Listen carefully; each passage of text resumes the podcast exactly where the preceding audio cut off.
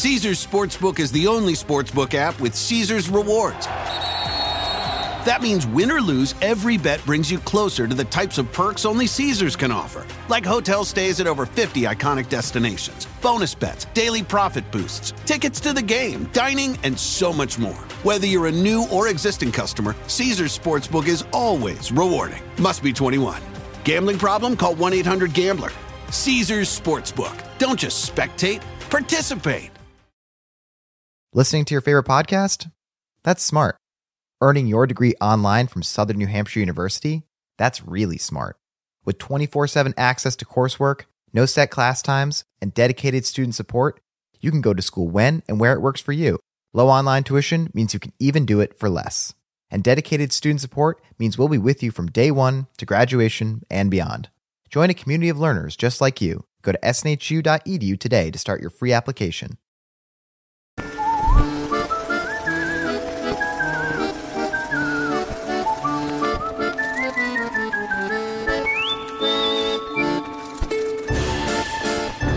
...31 de octubre de 1921...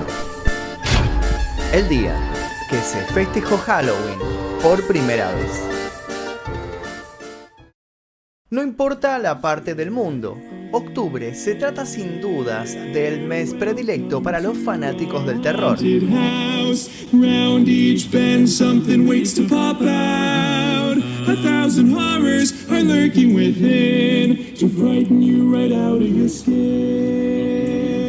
Es el mes en el que se estrenan más películas de miedo. Es el mes en el que esos libros que contienen historias para no dormir están de oferta. El mes en el que los cotillones se llenan de máscaras de monstruos clásicos. Por un periodo de tiempo, Drácula, la momia y el hombre lobo vuelven a reclamar su lugar de privilegio en nuestra cultura, siempre sedienta de un buen susto. Y todo esto se lo debemos a una celebración que se popularizó en Estados Unidos y luego se empezó a exportar a todo el mundo. Una tradición cuyo primer festejo multitudinario sucedió hace exactamente 100 años. Una tradición que en realidad fue tomada de otra tradición más antigua. En este video no solo vamos a hablar del origen de Halloween, sino que vamos a convertirnos en asesinos seriales y vamos a descuartizar toda la festividad para lograr entender el porqué de sus costumbres y los pormenores que la volvieron masiva. Además vamos a dar un atractivo y siniestro paseo por los datos más curiosos. Pero obviamente no solo eso. Aprovechando que hoy precisamente es Halloween, vamos a contar algunas escalofriantes historias reales que ocurrieron justamente un 31 de octubre. ¿Preparados? Bueno, entonces apaguen las luces y sean bienvenidos al especial de Halloween del día que. El 31 de octubre de 1921 en Minnesota, Estados Unidos, se celebró lo que sería el primer desfile de lo que podemos llamar el Halloween moderno. Esa tarde, las calles del pueblo se llenaron de niños que corrían de un lado a otro cubriendo sus cuerpos con blancas sábanas. Se repartieron caramelos, hubo feria en la plaza, música en las calles, calaveras de utilería decoraron los hogares, calabazas talladas y tumbas improvisadas se lucieron en los jardines de las propiedades más grandes. Dicha tradición no tardaría en crecer de un modo sorprendente, casi como por arte de magia. De una magia un tanto oscura, claro. El Halloween rápido sedujo a los pobladores cercanos y no tardó en expandirse y volverse una celebración cada vez más y más grandilocuente. Sin embargo, antes de espiar qué tan grandilocuente se volvió el Halloween, hablemos de cuando llevaba otro nombre. De tradición celta, Halloween es realmente una festividad ancestral irlandesa que comenzó a celebrarse con el nombre de Samaín. Los primeros inmigrantes irlandeses la llevaron a los Estados Unidos en 1840 aproximadamente. Samaín significa fin del verano en lenguas gaélicas y se trataba de una de las fiestas más importantes de la Europa pagana, ya que marcaba el final de las épocas de cosecha. Además, El 31 de octubre daba comienzo al Año Nuevo Celta y coincidía con el descenso de la temperatura que traía consigo el inicio del otoño y la reducción de las horas de luz solar, lo cual significaba el inicio de los meses más fríos y oscuros. La creencia celta aseguraba que al principio de la mitad oscura, la división entre el mundo terrenal y el más allá se difuminaba, y que esta época era la más propicia para el regreso de las almas a este mundo. Por eso era habitual colocar una vela encendida en las ventanas. Se trataba de una ayuda para que los muertos encontraran su camino. En la mitología celta, los pueblos feéricos también celebraban Samaín. En la víspera de noviembre se abrían todas las grutas de las hadas para que cualquier mortal que fuera lo suficientemente valiente pudiera echar un vistazo en aquellos dominios. Pero eran pocos los celtas que se aventuraban en aquel reino encantado. Sentían un gran respeto por las hadas y sabían muy bien que un paso en falso podría significar nefastas consecuencias. Y aunque no se trataba de una costumbre homogénea, los principios del Samaín tomaron otro sentido tras la conquista romana de los pueblos celtas, y el festejo comenzó a relacionarse con Pomona, diosa latina de las frutas y de los jardines. Posteriormente, una vez que el cristianismo se convirtió en la religión exclusiva del imperio de Roma, las tradiciones celtas fueron tachadas de paganas en un intento por disminuir su culto y popularidad en los territorios romanos. Fue entonces cuando todo comenzaría a deformarse un poco. Desde el siglo IV, la iglesia de Siria consagraba un día a festejar a todos los mártires, Tres siglos más tarde, el Papa Bonifacio IV transformó un templo greco-romano en un templo cristiano dedicado al Día de Todos los Santos, que honra tanto a los santos canonizados como al resto de quienes no tienen un día especial del año. La fiesta en honor de todos los santos inicialmente se celebraba el 13 de mayo, hasta que el Papa Gregorio III la cambió al 1 de noviembre. Más tarde, en el año 840, el Papa Gregorio IV ordenó que la fiesta de todos los santos se celebrara universalmente con una vigilia previa que incluía al 31 de octubre. Esta vigilia se denominaba dentro de la cultura inglesa como All Hallows Eve, vigilia de todos los santos, término que con el tiempo se convirtió en Halloween. Gracias a la influencia del Reino Unido en la conformación de los Estados Unidos, Halloween llegó a territorio norteamericano y allí se convirtió en una celebración de alcance global, con íconos que hoy todos reconocemos. Íconos que tienen obviamente detrás de sí su propia y terrorífica historia. Hablemos, sin ir más lejos, de las calabazas y el diablo. Jack O'Lantern, o Jack el Tacaño, es el protagonista de una famosa leyenda irlandesa de la que surge el típico símbolo de Halloween. Jack el tacaño tenía el alma tan negra que el propio diablo disfrazado de hombre fue a comprobar si de verdad existía alguien así. Cuenta la historia que fue a su pueblo a beber con él y una vez allí recibió la orden de llevárselo para que pagara por sus pecados. Jack, ni lento ni perezoso, le propuso al diablo una última ronda y el diablo se la concedió. Como ninguno podía pagarla, el tacaño lo retó a que demostrara sus poderes convirtiéndose en una moneda. Cuando el diablo lo hizo, adivinen qué. Sí, efectivamente Jack agarró la moneda y la metió en su bolsillo, donde tenía un crucifijo de plata. Con el diablo en el bolsillo, Jack le hizo prometerle que no lo molestaría durante un año, y así fue. Pero después de eso, el demonio volvió, obviamente, sin haber aprendido nada. Jack entonces le pidió que tomara una manzana que se encontraba en lo más alto de un árbol, para poder disfrutar una última comida antes de su tormento eterno. ¿Y qué hizo entonces el diablo? Sí, claro, subió al árbol. Cuando Lucifer estaba en lo alto, Jack talló una cruz en el tronco y le exigió que no lo molestara durante otros 10 años y que nunca más volviera a reclamar su alma. El diablo hizo el trato a regañadientes, pero Jack murió antes de que se cumpliera el plazo del tiempo. Dice la leyenda que cuando llegó a las puertas del cielo no lo dejaron pasar y fue enviado al infierno donde por supuesto tampoco era bienvenido. Lucifer arrojó a Jack unas leñas ardientes que él atrapó con un nabo hueco y así quedó condenado a deambular entre los reinos del bien y del mal sin más luz que la de su improvisada linterna.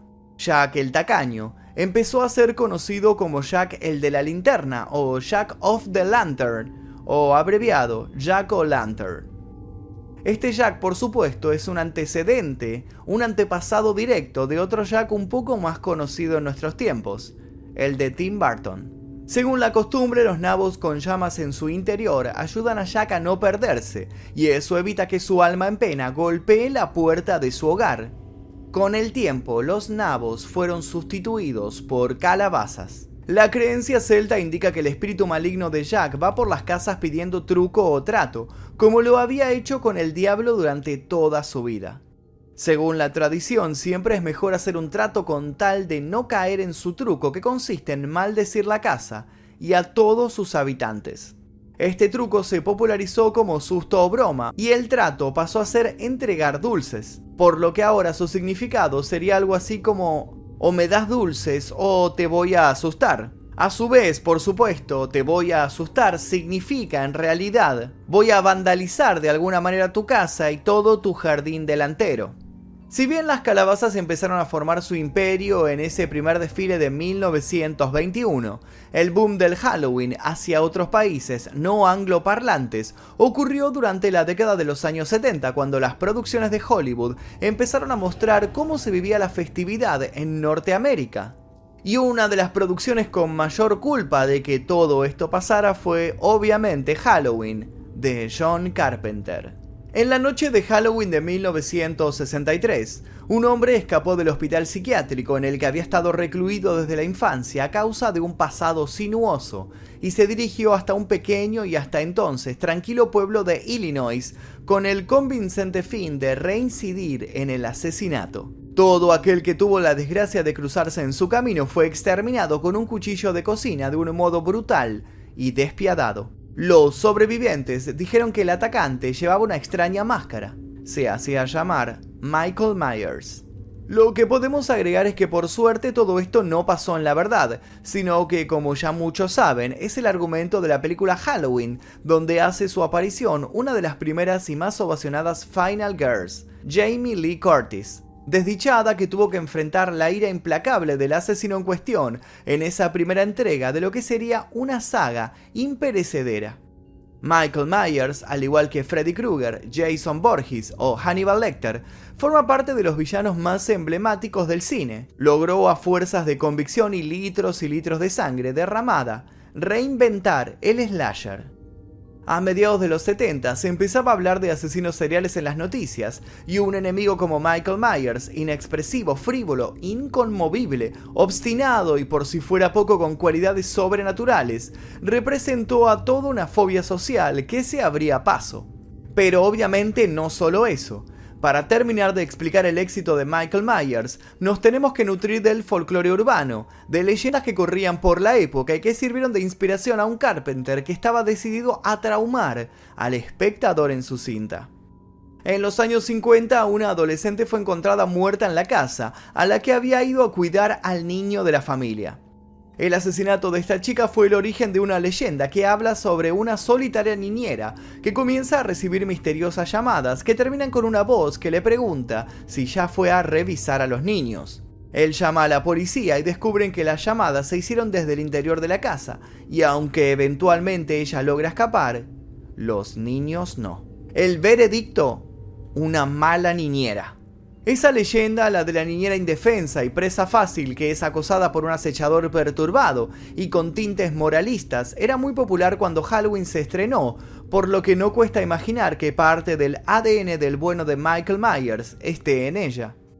Pero obviamente no solo en leyendas se basó Carpenter. Asesinos como Ed Kemper, que de niño decapitaba las muñecas de su hermana y era encerrado en el sótano por su madre que lo consideraba peligroso, o Stanley Stiers, un niño de 11 años que en una noche de Halloween cansado de ser maltratado mató a sus padrastros y hermanastra después de que no lo dejaran ir a pedir dulces.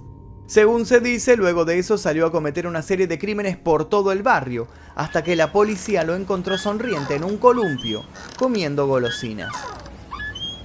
Se supone que Stanley fue llevado a un hospital psiquiátrico donde fue estudiado durante 13 años.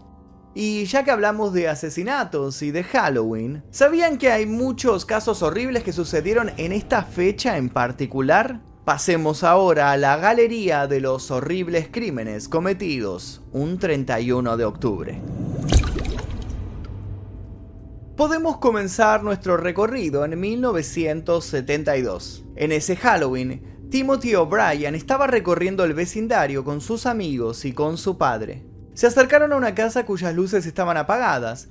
Allí nadie los atendió y todos fueron a la siguiente casa. Todos, excepto el padre de Timothy que se quedó allí y luego se unió al grupo sosteniendo un puñado de dulces que dijo que alguien le había dado en la casa oscura. Repartió los dulces entre los niños. Timothy fue por supuesto el primero en probarlos. El niño murió tan solo una hora después. Los dulces contenían cianuro. Cuando la policía se presentó, el hombre que vivía en la casa de las luces apagadas declaró no haber estado durante Halloween y pudo demostrar su coartada.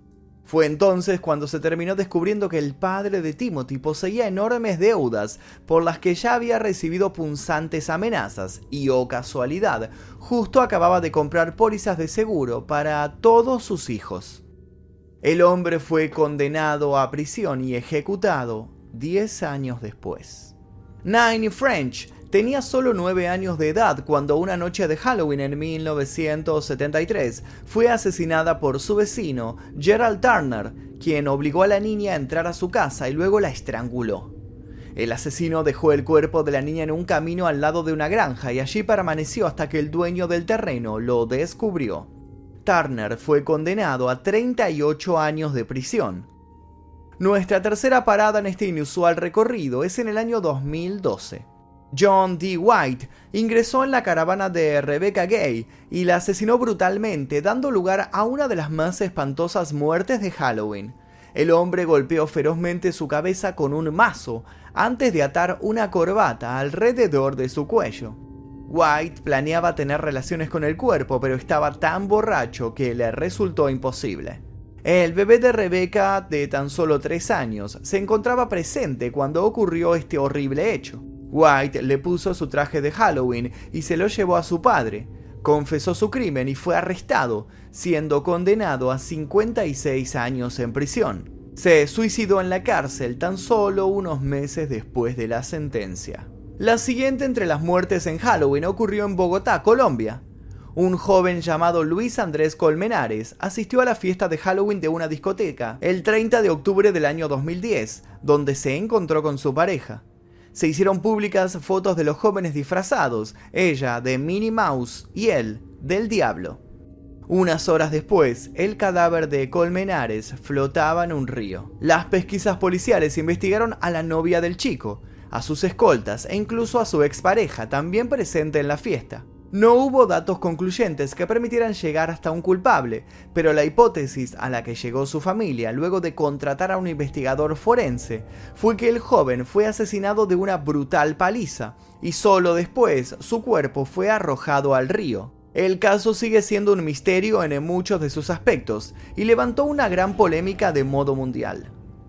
Hay muchas otras muertes ocurridas en estas fechas, Todas muertes que nos demuestran que el peor monstruo siempre es el ser humano. Pero obviamente no solo muertes abundan en Halloween. También es una fecha en la que muchos aprovechan y siguiendo las tradiciones más antiguas intentan comunicarse con el más allá. Históricamente el 31 de octubre es el día en que los espiritistas y los mediums tienen la agenda más ocupada, lo que nos lleva a hablar de un mago bastante conocido, un tal Harry Houdini. El escapista Houdini, del que pueden ver un video en este mismo canal, había entablado una profunda amistad con Sir Arthur Conan Doyle, el creador de Sherlock Holmes. Ambos eran obsesivos de su trabajo, minuciosos y detallistas. Tenían mucho en común, pero algo los diferenciaba y los enfrentaba. Conan Doyle creía en el mundo paranormal. De hecho, consideraba que Houdini tenía ciertos poderes ocultos, como la desmaterialización, a pesar de que el escapista le había dicho mil veces que lo suyo era pura destreza física. Elemental, mi querido Watson. La mujer de Conan Doyle realizaba sesiones de espiritismo y cuando se enteró de la muerte de la madre de Houdini, le presentó a una colega que tenía la fama de ser sumamente efectiva al momento de conectarse con el más allá.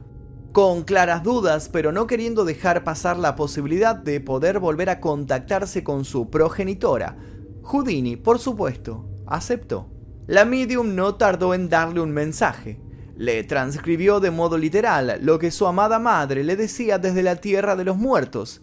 Era un mensaje de amor que hubiera servido para calmar la angustia de duelo de cualquier hijo. Solo que Houdini se puso insistente. Quiso saber obviamente más detalles del asunto, y cuando la medium le dijo que el mensaje de su madre había sido en perfecto inglés, no pudo más que sentir ira. Su madre nunca había logrado hablar en inglés. Sintiéndose estafado, hizo un juramento. Mientras él viviera no iba a permitir que los mediums y espiritistas se salieran con la suya. Irritado, Houdini usando sus conocimientos se metía de infiltrado en sesiones de espiritismo y desenmascaraba a los fraudulentos. Incluso atestiguó contra ellos en el Congreso y los destruyó en publicaciones de divulgación científica, explicando cómo se abusaban del dolor de las personas y de la ignorancia que había en esos días respecto a cosas como la electricidad. Los llamaba los traficantes de la inmortalidad. Cuando Houdini desacreditó a la mujer del propio Conan Doyle, la amistad entre el escritor y el escapista se disipó como la niebla ficticia de esos controversiales espectáculos y nunca más volvió. Antes de morir justamente un 31 de octubre, Houdini dijo a su esposa Bess que si existía un modo de comunicarse desde el más allá, él iba a hacer todo lo posible para usarlo. Pero para que no hubiera engaño de promedio, creó lo que llegaría a conocerse como el Código Houdini, consistente en 10 palabras secretas que solo él y ella conocerían. Si en la sesión de espiritismo aparecían esas 10 palabras secretas, el contacto sería genuino. Las 10 palabras habían sido escogidas de una carta que Conan Doyle había enviado a Houdini cuando aún había respeto y cariño entre ambos. Luego de la muerte de Houdini, muchos espiritistas aseguraron dar con el código, pero ninguno pasó el escrutinio definitivo de Bess, que una vez transcurridos los 10 años de la muerte de su esposo, exclamó, 10 años son suficientes para esperar por cualquier hombre. Apagó una vela que siempre había tenido prendida frente a una foto de quien fuera, según sus palabras, el amor de su vida, y dejó de visitar a los mediums. Los mediums del mundo siguen intentando comunicarse con él todos los 31 de octubre en Halloween. Dicen tener la esperanza de poder traerlo al mundo de los vivos, al menos por unos minutos. Además, muchos de ellos creen que si descubrieran el tan mítico código Houdini podrían tomarse revancha por todos esos años en los que el escapista los humilló y los trató de engañadores perversos. Un mito popular afirma que un grupo de espiritistas envenenó a Houdini porque sus investigaciones sobre su trabajo pusieron en peligro sus lucrativas carreras. Pero esa por supuesto es otra historia. Si quieren saber cómo murió en realidad Houdini, les recomiendo el video que se encuentra en este canal, que se llama precisamente El día que murió Harry Houdini. Y ahora vamos a Halloween y lo que sucede en Irlanda elegido como el mejor destino del mundo para celebrar Halloween, en la ciudad norirlandesa de Derry, Londonderry, se llevan a cabo fiestas, conciertos y actuaciones que se suceden durante 8 días, en los que tradición y entretenimiento se funden en un programa de actos que incluyen desfiles, tours turísticos o recorridos por las imponentes murallas de 400 años de antigüedad.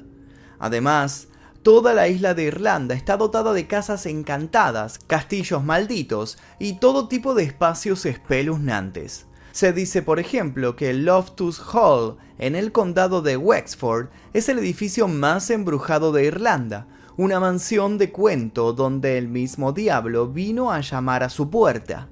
Se dice que al menos dos de los edificios de la ciudad medieval de Kilkenny estaban embrujados por el mismo fantasma, el espíritu de Alice Keitler, que fue acusada de ser bruja, pero huyó de la ciudad dejando en su lugar a su criada para ser quemada en la hoguera.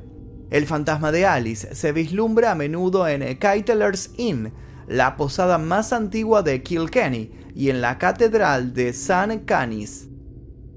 Nacido en el apogeo de la Gran Hambruna, el escritor irlandés Bram Stoker trabajó en el castillo de Dublín y se dice que le sirvió de inspiración para escribir Drácula. Cada Halloween, Dublín organiza el Festival Bram Stoker, un festival de terror con temáticas de vampiros en su honor. Halloween, como toda tradición que se vuelve mundial, quizá ya nada tenga que ver con lo que comenzó siendo, pero hay en su esencia aún un resplandor de esa primera llama. Mientras en muchos lugares se organizan concursos que buscan premiar a la mejor casa decorada para estas épocas, en otros lugares aprovechan la festividad para hablar de los que ya no están o simplemente pasar un buen rato con escalofríos. Halloween no deja de ser una ocasión especial para juntarse a contar historias sobre no muertos o cualquier tipo de alimaña sobrenatural. También es una buena ocasión para sentarse frente a la pantalla del celular o la computadora y ver videos de miedo hasta muy entrada la madrugada.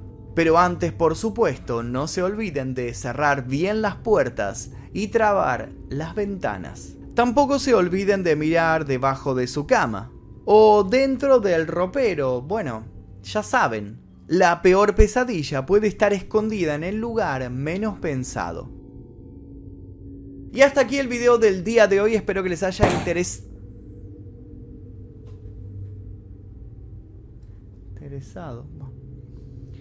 Se me pareció escuchar algo. Y hasta aquí el video del día de hoy, espero que les haya interesado la historia real de Halloween, porque es una festividad que hace rato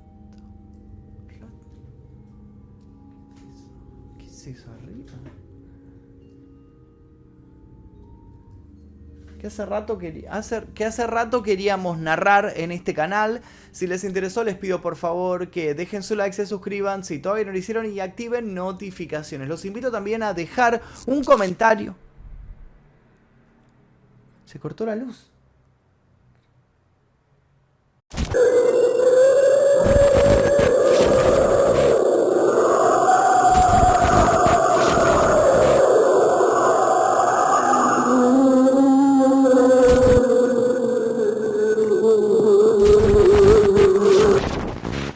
Caesars Sportsbook is the only sportsbook app with Caesars rewards. That means win or lose, every bet brings you closer to the types of perks only Caesars can offer, like hotel stays at over 50 iconic destinations, bonus bets, daily profit boosts, tickets to the game, dining, and so much more. Whether you're a new or existing customer, Caesars Sportsbook is always rewarding. Must be 21.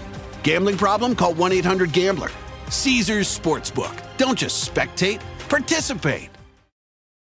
Look around. You can find cars like these on AutoTrader, like that car riding your tail. Or if you're tailgating right now, all those cars doubling as kitchens and living rooms are on AutoTrader too. Are you working out and listening to this ad at the same time? Well, multitasking pro, cars like the ones in the gym parking lot are for sale on AutoTrader. New cars, used cars, electric cars, maybe even flying cars. Okay, no flying cars, but as soon as they get invented, they'll be on AutoTrader. Just you wait. Auto Trader.